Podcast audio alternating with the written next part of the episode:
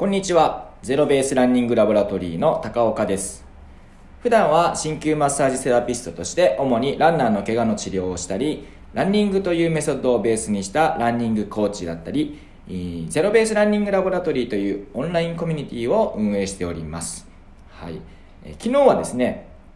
ゼロベースランニングのメソッドって、えーランニングによる怪我を改善したり予防したりすることができそうですよというお話をしました、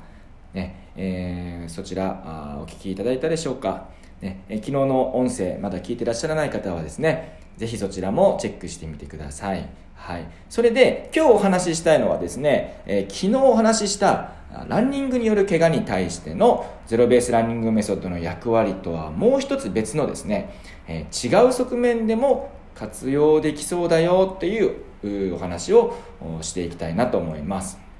で、えー昨日もですね、まあ、そこそこ僕の悲惨なお話をしましたが今日もですねまた僕の悲惨な実体験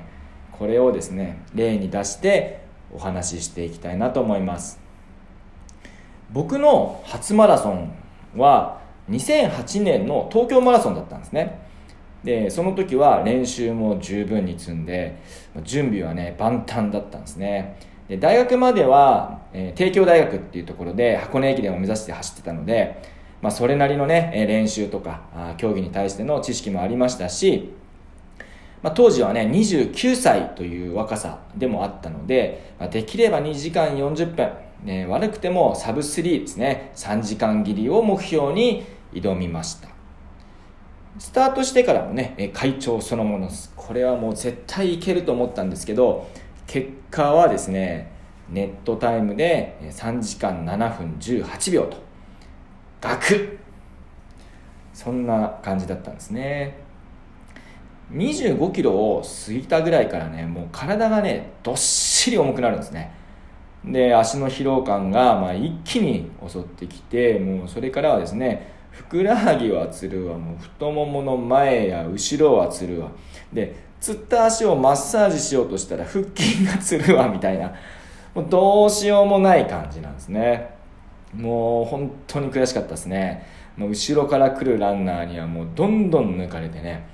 もう親子ぐらいの年が離れてるようなランナーさんとかね、えーそういう方々にも平気で抜かれてね、えー行くわけなんですけどまあそれやっぱ悔しいわけじゃないですか。悔しいからね少し抵抗してペース上げようとするとねまたつるんですよこれね。もう歩いてねゴールするしか方法がありませんでした。ね。でね次の年運よくまた東京マラソンに当たったんですよ。で、まあ、前回のね悔しさもあるし、まあそのね鬱憤を晴らす機会があチャンスがね、えー恵まれたわけです。チャンスに恵まれたわけなんですが、まあ、今度こそはということでですねしっかり練習もしましたよ。で調整も念入りに。もう体調はね最高にいい状態で挑んだんですが点点点みたいなね、えー結果は3時間25分22秒っておーいって感じじゃないですか。もう前年ねもう前年よりもめっちゃ悪いし。もう正直言ってもう俺マラソン向いてないんじゃないかなって思いましたよね本当にね。マラソン向いてないってどういうことかってね突っ込みたくもなりますけれどもね。もうだってあんなに練習したのにでもうね疲労もね残すことなくばっちり練習ね練習じゃない調整したにもかかわらずですよ。前回よりも記録が悪くなるってね。もうもう1週間くらいはねもうね、まあ、走りたくなかったですよね、まあ、もう走りたくなかったっていうか、まあ、筋肉痛ひどいから走れないしみたいなね。ただねやっぱりこう、まあ、職業柄ですね、まあ、ハリキューマッサージ師ですから。っていうのもあるし、まあ負けず嫌いっていうのも手伝ってですね。いやいやもう一回もう一回トライしてみようという気持ちになったんですね。で、えーまあ、このね失敗ですね。2回の失敗を経てですね、まあ、なんかやっぱりね今までとは違うことをしないといけないんだろうなっていうふうに考えたわけですね。だから過去2回の大会のトレーニング東京マラソンに向けてのトレーニングではやっていなかったこと、ね、やっていなかったあることに取り組むことにしたんです。でその結果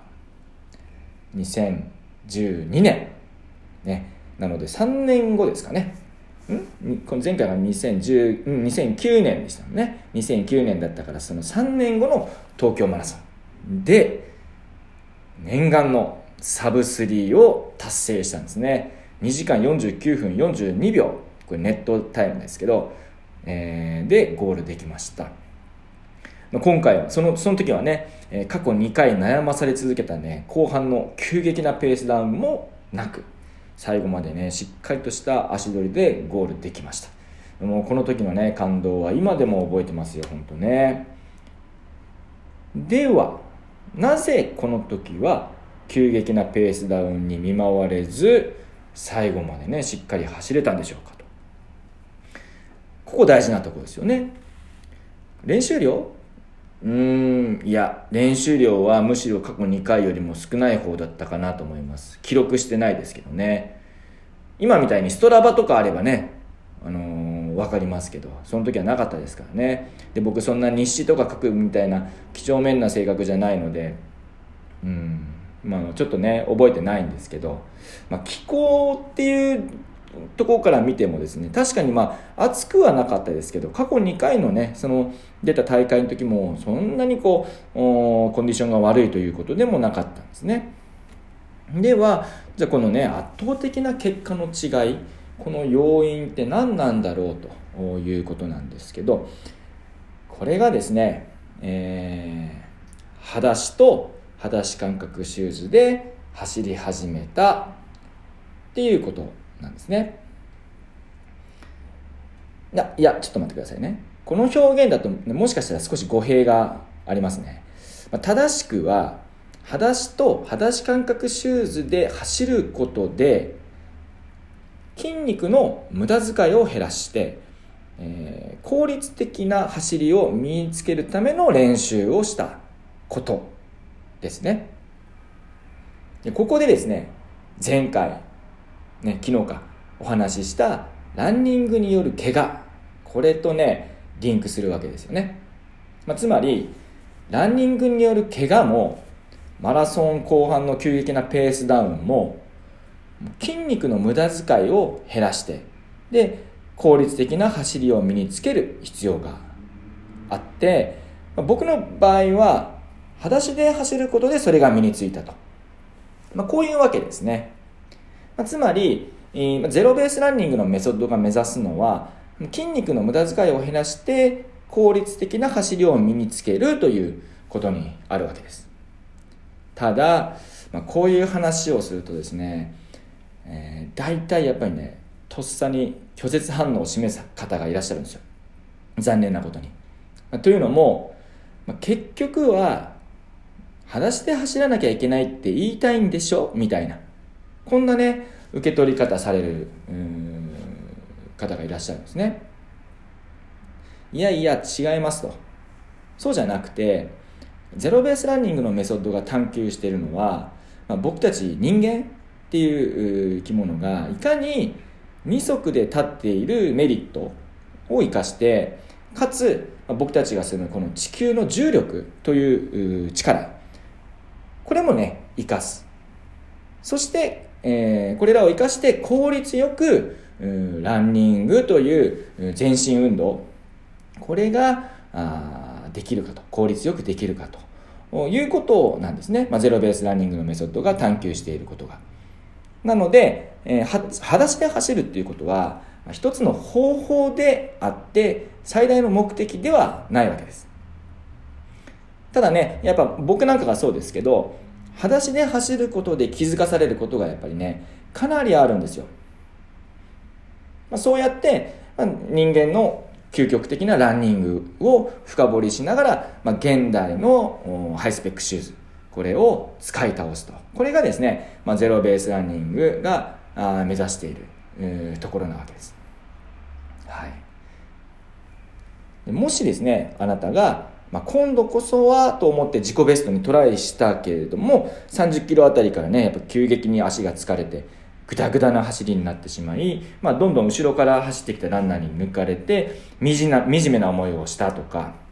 あと、まあ、30キロまでは快調に走ってたのに、まあ、急に足がつり始めてペースダペースダウンをせざるを得なかった。